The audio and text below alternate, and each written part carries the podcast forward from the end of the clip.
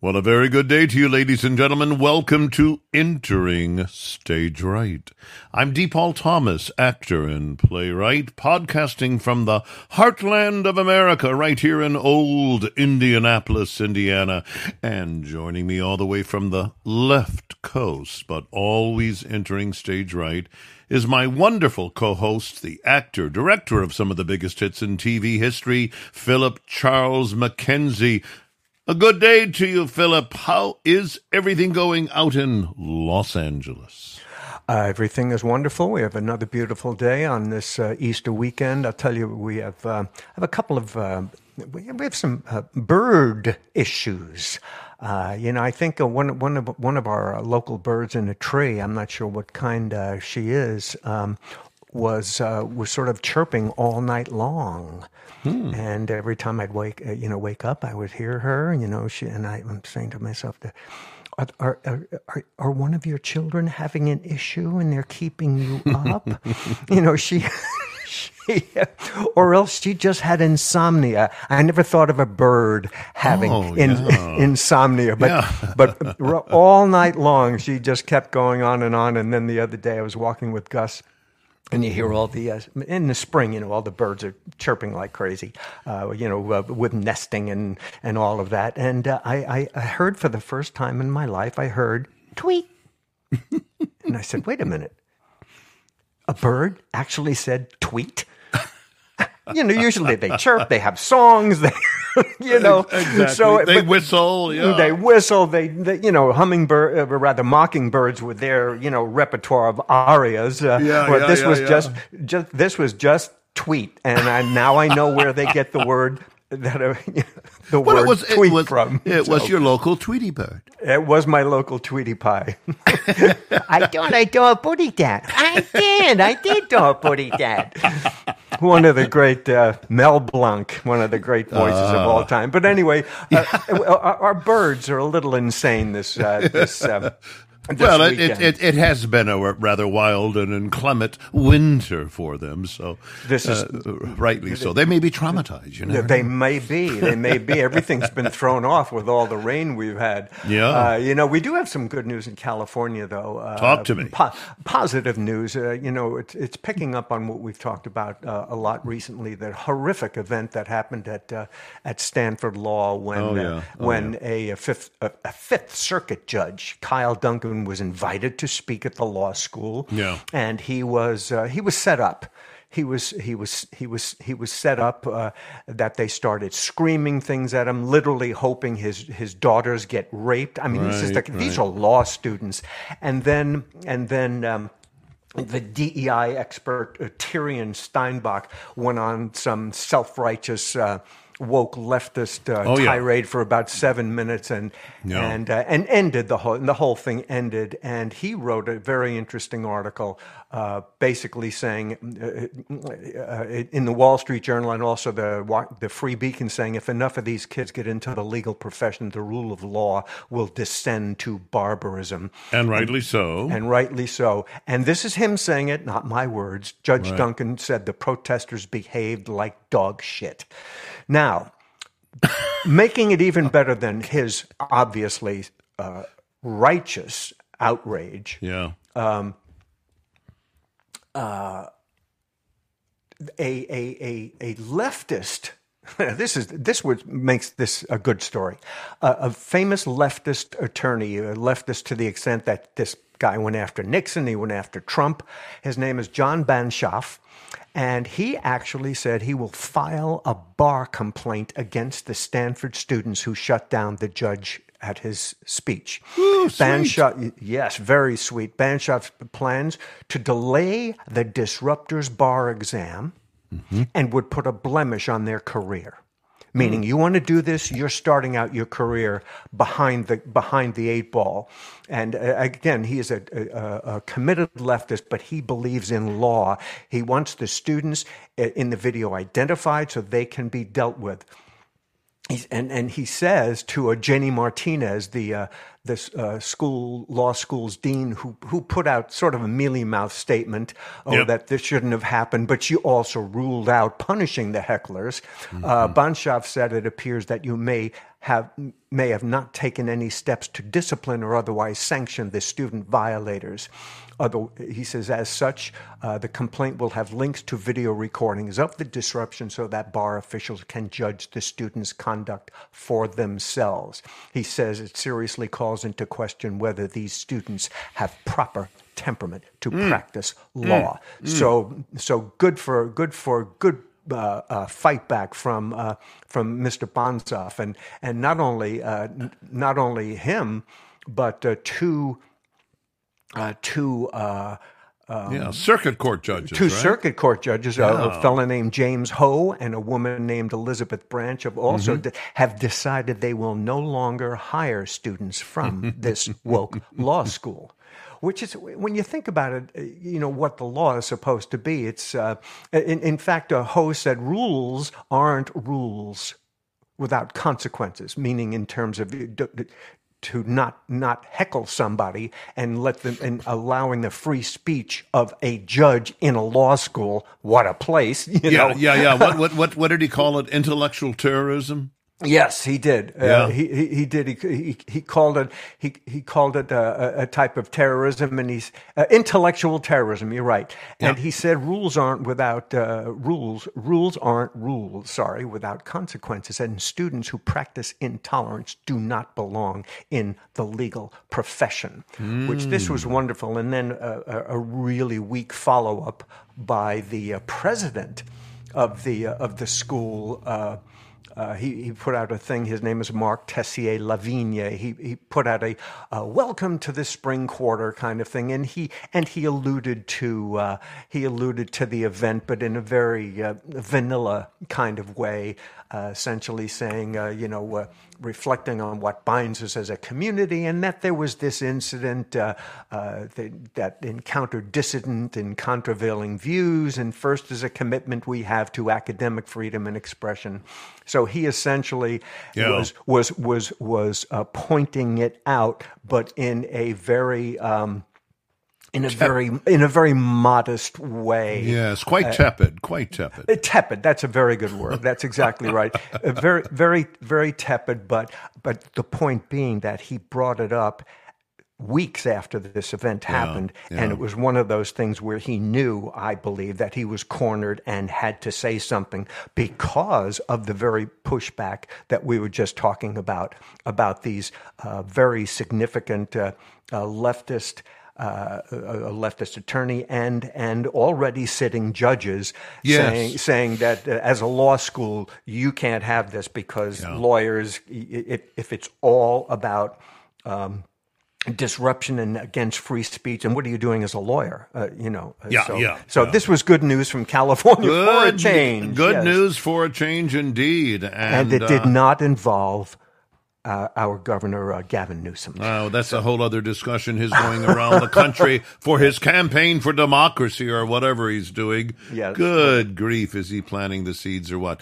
You know, what's so interesting to me is uh, that Circuit Court James Ho, you know, mentioned the fact that uh, uh, Duncan's treatment reflects a rampant viewpoint discrimination at elite law schools, uh, which so often literally uh, don't even employ a single center right professor.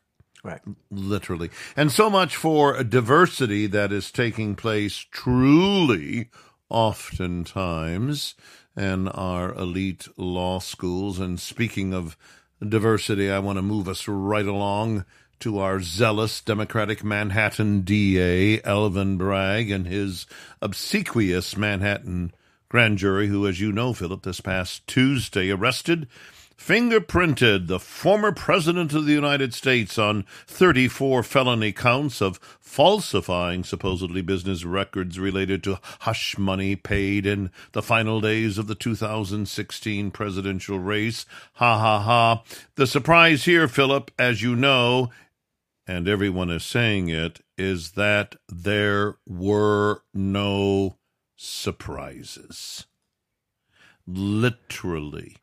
And what we're left with is a 16 page indictment that discusses an intent to fraud, an intent to commit another crime, but it in no way, shape, or form specified what that other crime is. And of course, he, he, therein is the rub because the intent to defraud and with an intent to commit another crime is what bumps all of this up from a misdemeanor charge to a felony.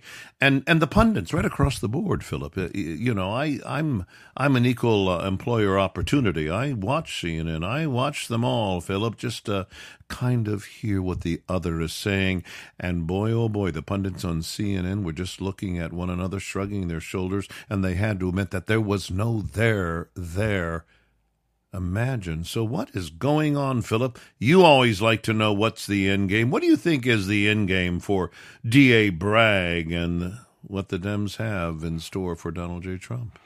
Well, I th- you know I I think it's I think it's really simple and has not changed since he came down the escalator. It's get him, mm.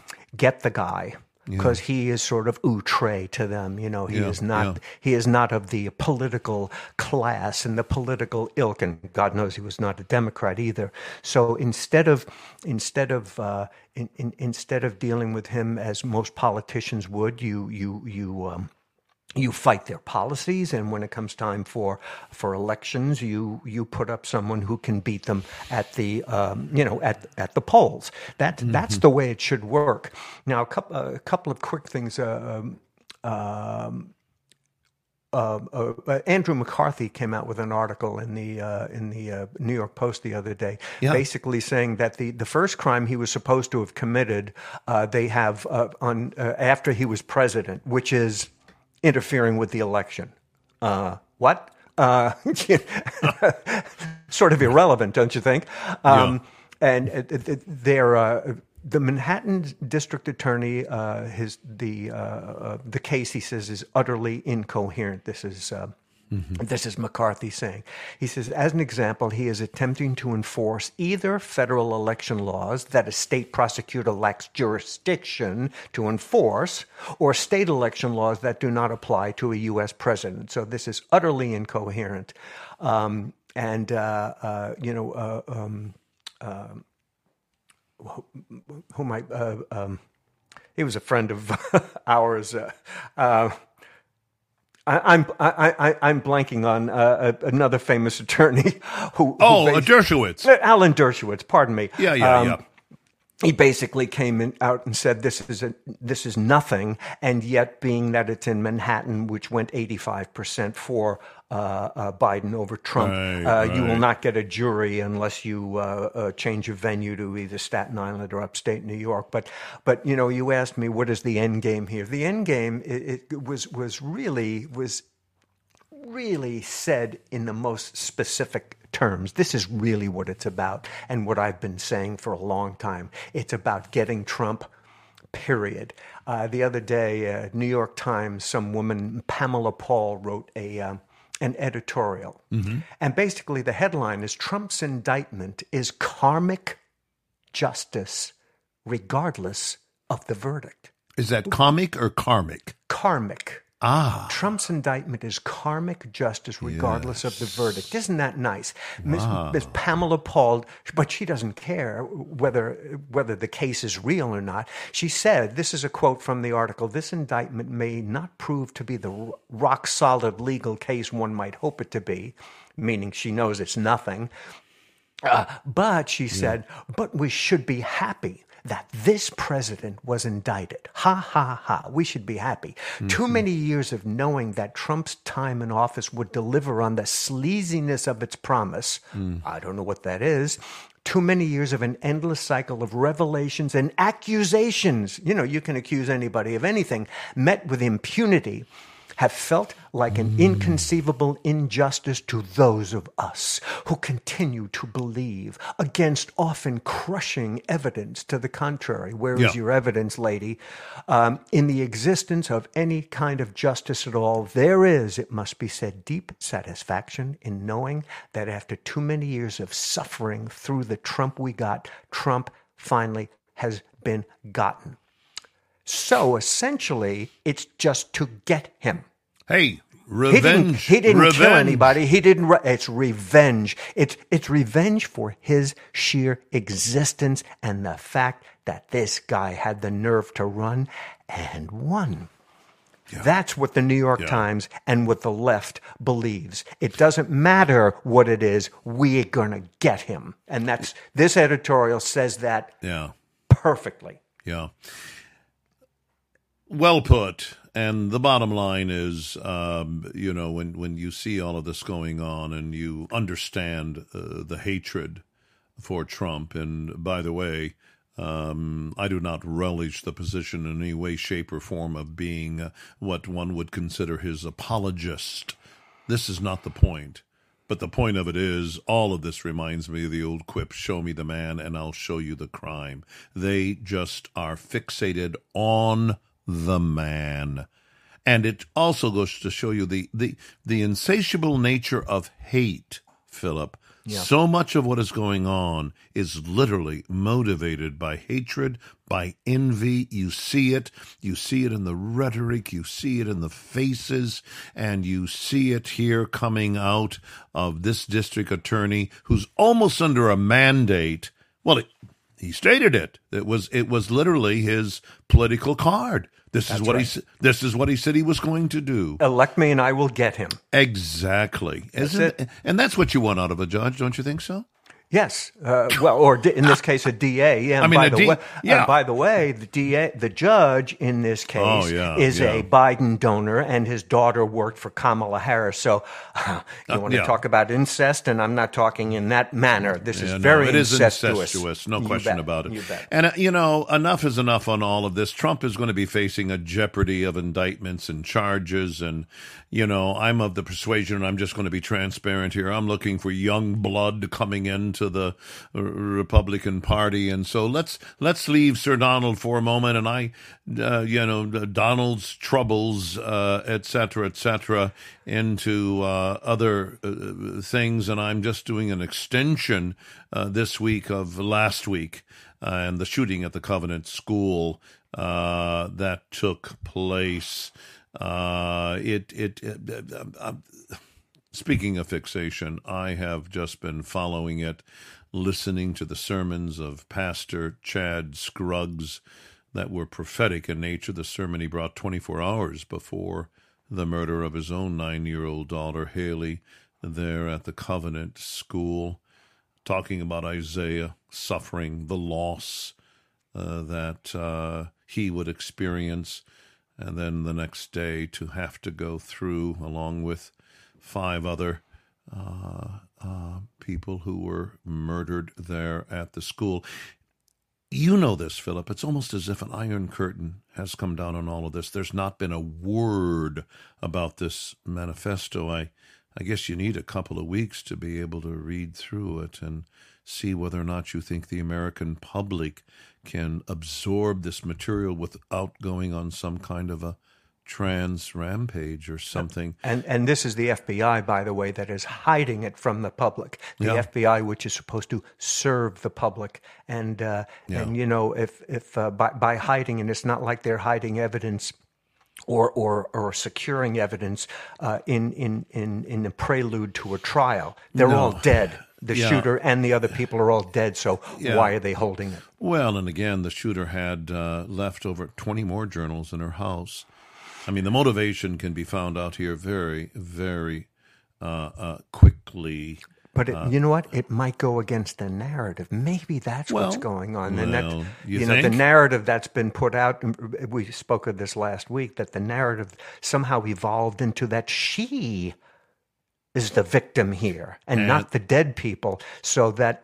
So Yes. that what she said in these in these manifestos and such might go against the narrative. Therefore, we as a populace cannot see it. You got it. And this was so beautifully, emblematically represented uh, the trans community uh, and their suffering and their being the victim. And this mentality was perfectly, uh, again, symbolized by a Pastor Micah Luagi, I think is how you pronounce her or his last name. I'm not sure what pronoun she prefers. She was formally installed as a pastor for the St. Mark's Lutheran Church in Fargo, of all places, just this past Sunday. Uh, I mean, uh, December the February the twelfth, twenty twenty three. She's the first openly transgender and I believe indeed a transgender man, ergo a biological woman, who is the pastor of the North Dakota parish. That's part of the Evangelical Lutheran Church in America. And in her, and I don't know how else to describe it, in her absorbing the event that took place in Nashville, in her own hurt, in her own narcissism, she compared the treatment of the Nashville shooter to the crucifixion of Jesus Christ. And indeed, in an Easter theme sermon to the small congregation of about 40 there, just this past April the 2nd, she went on to compare the Pharisees' treatment of Jesus to politicians who make laws against drag shows and transgender players in sport she said those leaders were looking for any excuse, valor or not, to crucify Jesus, and they found the reason. Marginalized folks, those of us with the least amount of privilege and power, they need those who have more privilege and power than they do to physically place their bodies between them and the people, the powers, the institutions that are literally killing them. Well, Pastor Micah of the church there, there was someone. Katherine Koonce, head of the Covenant School, who authorities believe confronted Audrey Elizabeth Hale, the perpetrator, and they believe that because of certain physical altercations that had taken place in her position of death. And indeed, perhaps it was Katherine Koonce, her maid, who placed her body on the line, preventing countless of other precious lives from being murdered. But you see, Pastor Micah has made it all about herself and the cause. And she continues in the sermon there are a significant number of people who have deemed that the Nashville shooter happens to be a trans person, and in its excuse, they need to call for the eradication of trans folks. So you see, Philip, uh, continuing from last week's observations, this myth continues that there is this mass movement afoot in this country to eradicate trans people. It's a lie. It's not. It's it's it's like I heard a black uh, uh, uh, pastor the other day ask his daughter, "How many African Americans do you think were killed last year by the police?" She said, "Oh, Daddy, there were thousands. I think as many as eight thousand. And he said, My precious daughter, there were 22 unarmed black men who were killed in police altercations. In a, in a country of 360 million people. Right, right. And this same kind of hyperbole, stoking anger what what what did uh, what did uh, uh, uh, uh Karine Jean Pierre say the other day? But the trans kids are what was the the word she used? Do you remember, Philip? She said they are, you know, uh, tough and they're they're they're, they're not going to take. I mean, it was as if she was putting her imprimatur on violence. Now here at Entering Stage Right we are opposed to violence anywhere, anytime, any place, unless it is assault literally on the freedom. Uh, and, and by our freedom, I'm talking about you know it's happening the chinese have landed in in california but but the point i'm getting at is is that this is what the trans community right now this is the the the the coup de théâtre in which everything is turned around and they're the victim. And in the meantime, we have these six precious souls dead at the hands of, yes, a trans man. Tell me, Philip, talk to me. Well, um, it, it, it's what we've talked about before the, the idea that victimhood r- raises your status in the world. That you're a victim, therefore I am above it all. And the narcissism, as we've talked about before, uh, that they put a bubble around themselves. Do these people not have uh, parents to maybe take care of? Do they have not have children to take care of? Do they not have friends to care for and interact with? No, no. It's all about them. It's all about me, me, me. And if, you know, it, it, I remember years ago, uh, what was it? The old, there was some silly statement in the late 60s, early 70s. If it feels good, do it. Well, isn't that swell? So if it feels like you're a woman and you're not, fine. And we all have to go along with this. And we all have to, and we all have to bow down to the victimhood of, of, Of, of these narcissists. So But- that, that's but- what I have to say about it. Right, but the good news is there are people who are not bowing down Right. to what's going on. And uh, please share with us about a rather uh, brave mother out in your neck of the woods, just a little north of you, up on the coast, I believe, of Oregon. Yes. Um, there's a uh, uh, for, again for for for for for, uh, for folks, uh, our listeners who are either adopted or have adopted children or plan on adopting children. This is this is uh, uh, an example of state-sponsored the new secular religion, which is out to destroy true religion. What do I mean by that? There's a Christian mother of 5 who is, thank goodness, through a, a- an organization called the Alliance Defending Freedom, the ADF, is suing Oregon state officials for allegedly denying her application to adopt children because her religious because of her religious beliefs about gender and sexuality. Uh, the lawsuit accuses Oregon uh, Department of Human Services uh, of officials of violating the First and Fourteenth Amendments by using state policy to push secular views of gender and sexuality, which ultimately bars a Bible-believing Christian from adopting or fostering children in a state. Now let's get down. Nice, to, let's get down to let's get down to brass tacks. They are mandating. Now she doesn't even have this child yet Yeah, yep, yep. and we don't know if it's a newborn or whatever it would be, Yeah. Mandating that she follows secular ideals in raising her adopted child, essentially telling her this is how you have to raise this child, meaning they she has to respect, accept, and support race, ethnicity, cultural identities, national origin, sexual orientation, gender identity, gender expression, disabilities, and it goes on and on of a child or young adult in her custody and provide opportunities to enhance that positive self concept, meaning they require, the policy requires a parent of the an adopted child to use the child's preferred pronouns because if you don't, they'll take the kid away from you. And suggested that prospective parents should display. Can you? I- this is this goes beyond Yeah, yep. reality here. To display hate-free zone signs or symbols, or like an a uh, LGBT. Uh, you know, pink triangle, rainbow, Oh, yeah. or ally flag. You have to, you have to post these things. The no slate Whether- of hate one, like uh, that's here. No slate of hate. that's right. Yep. That's right. Whether or not a youth in your care openly identifies as LGBTQ. So you have a little kid, a baby. It grows up to be just a straight kid, boy, girl.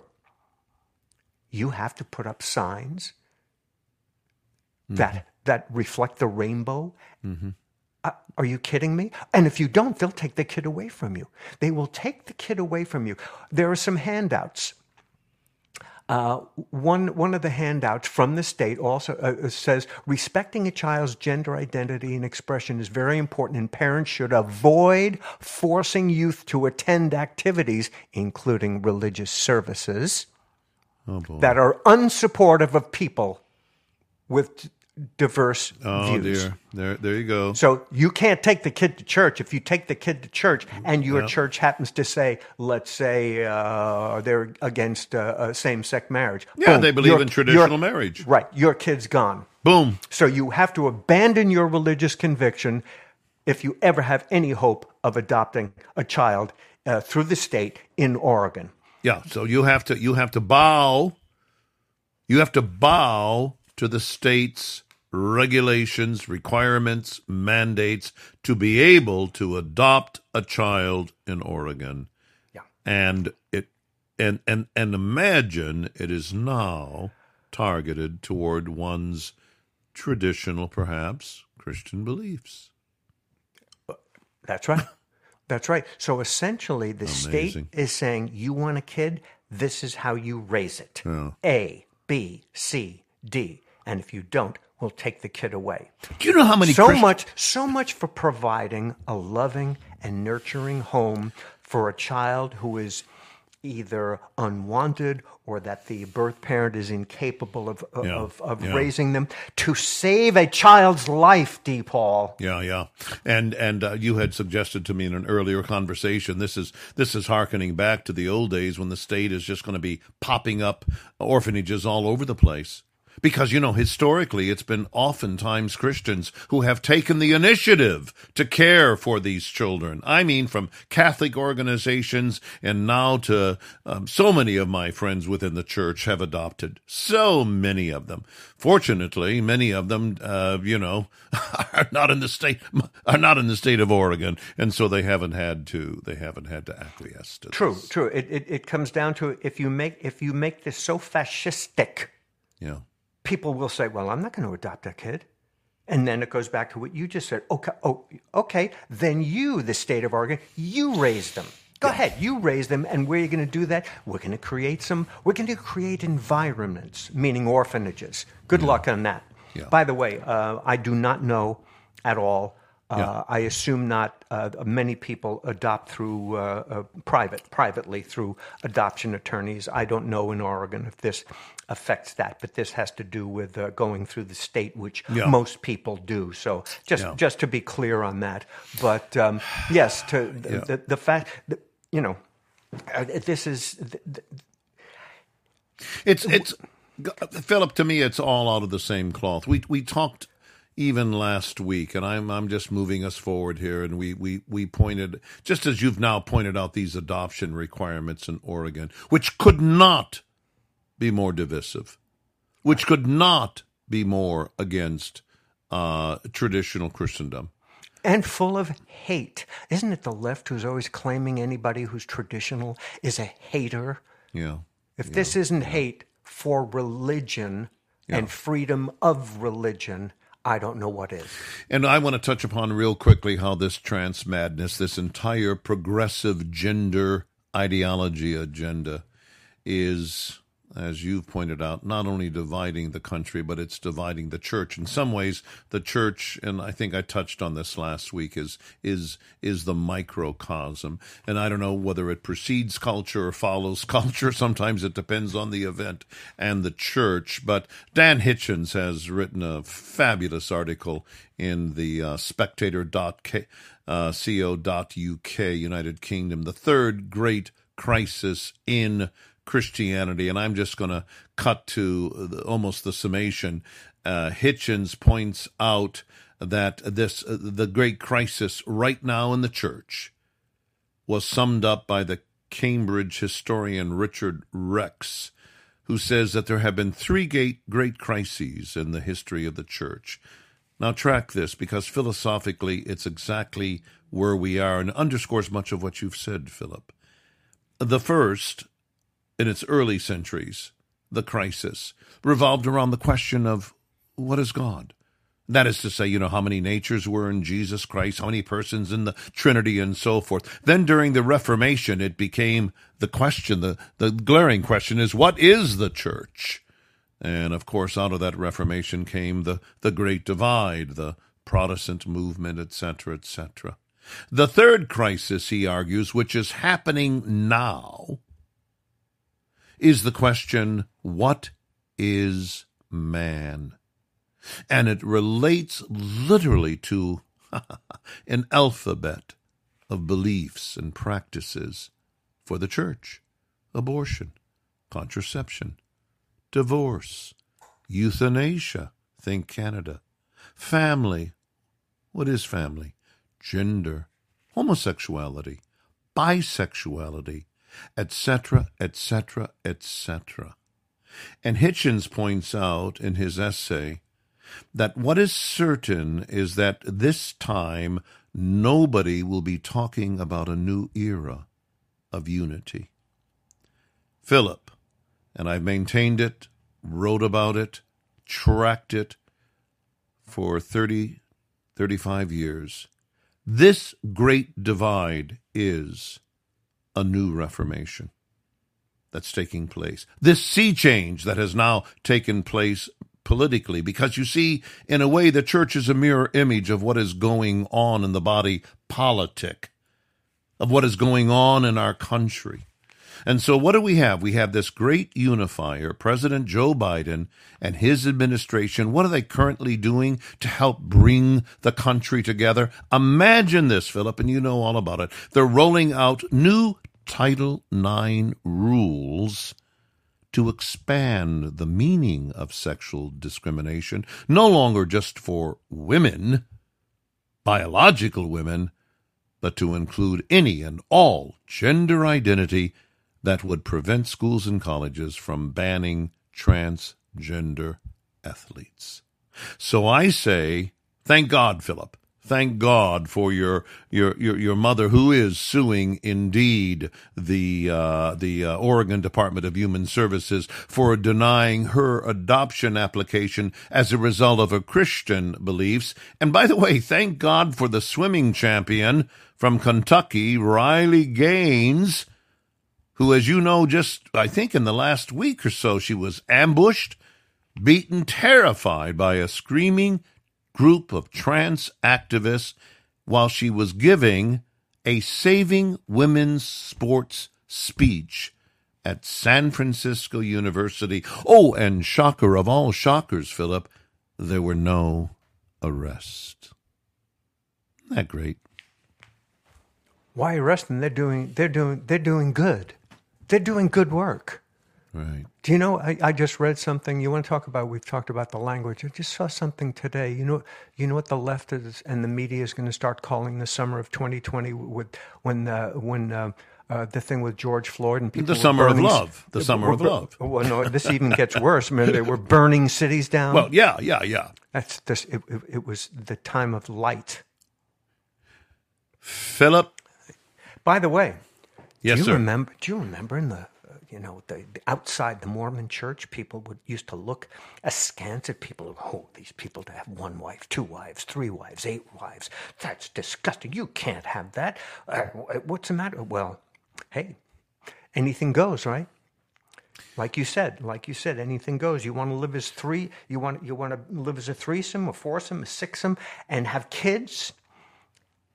And by the way, in the end, this anything goes in a society which is the end of a culture, I believe, an end of a society. Do you know who it affects most? Children.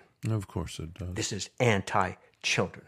Of course it is. It's child abuse so much You of what, it's child of, abuse. Of, of what is going on. It's the reason we, and certainly uh, I, from my worldview, uh, will we will continue speaking about it because it's a great divide right now, and it and and, and it will continue to be because those who are pushing the envelope uh, are insatiable.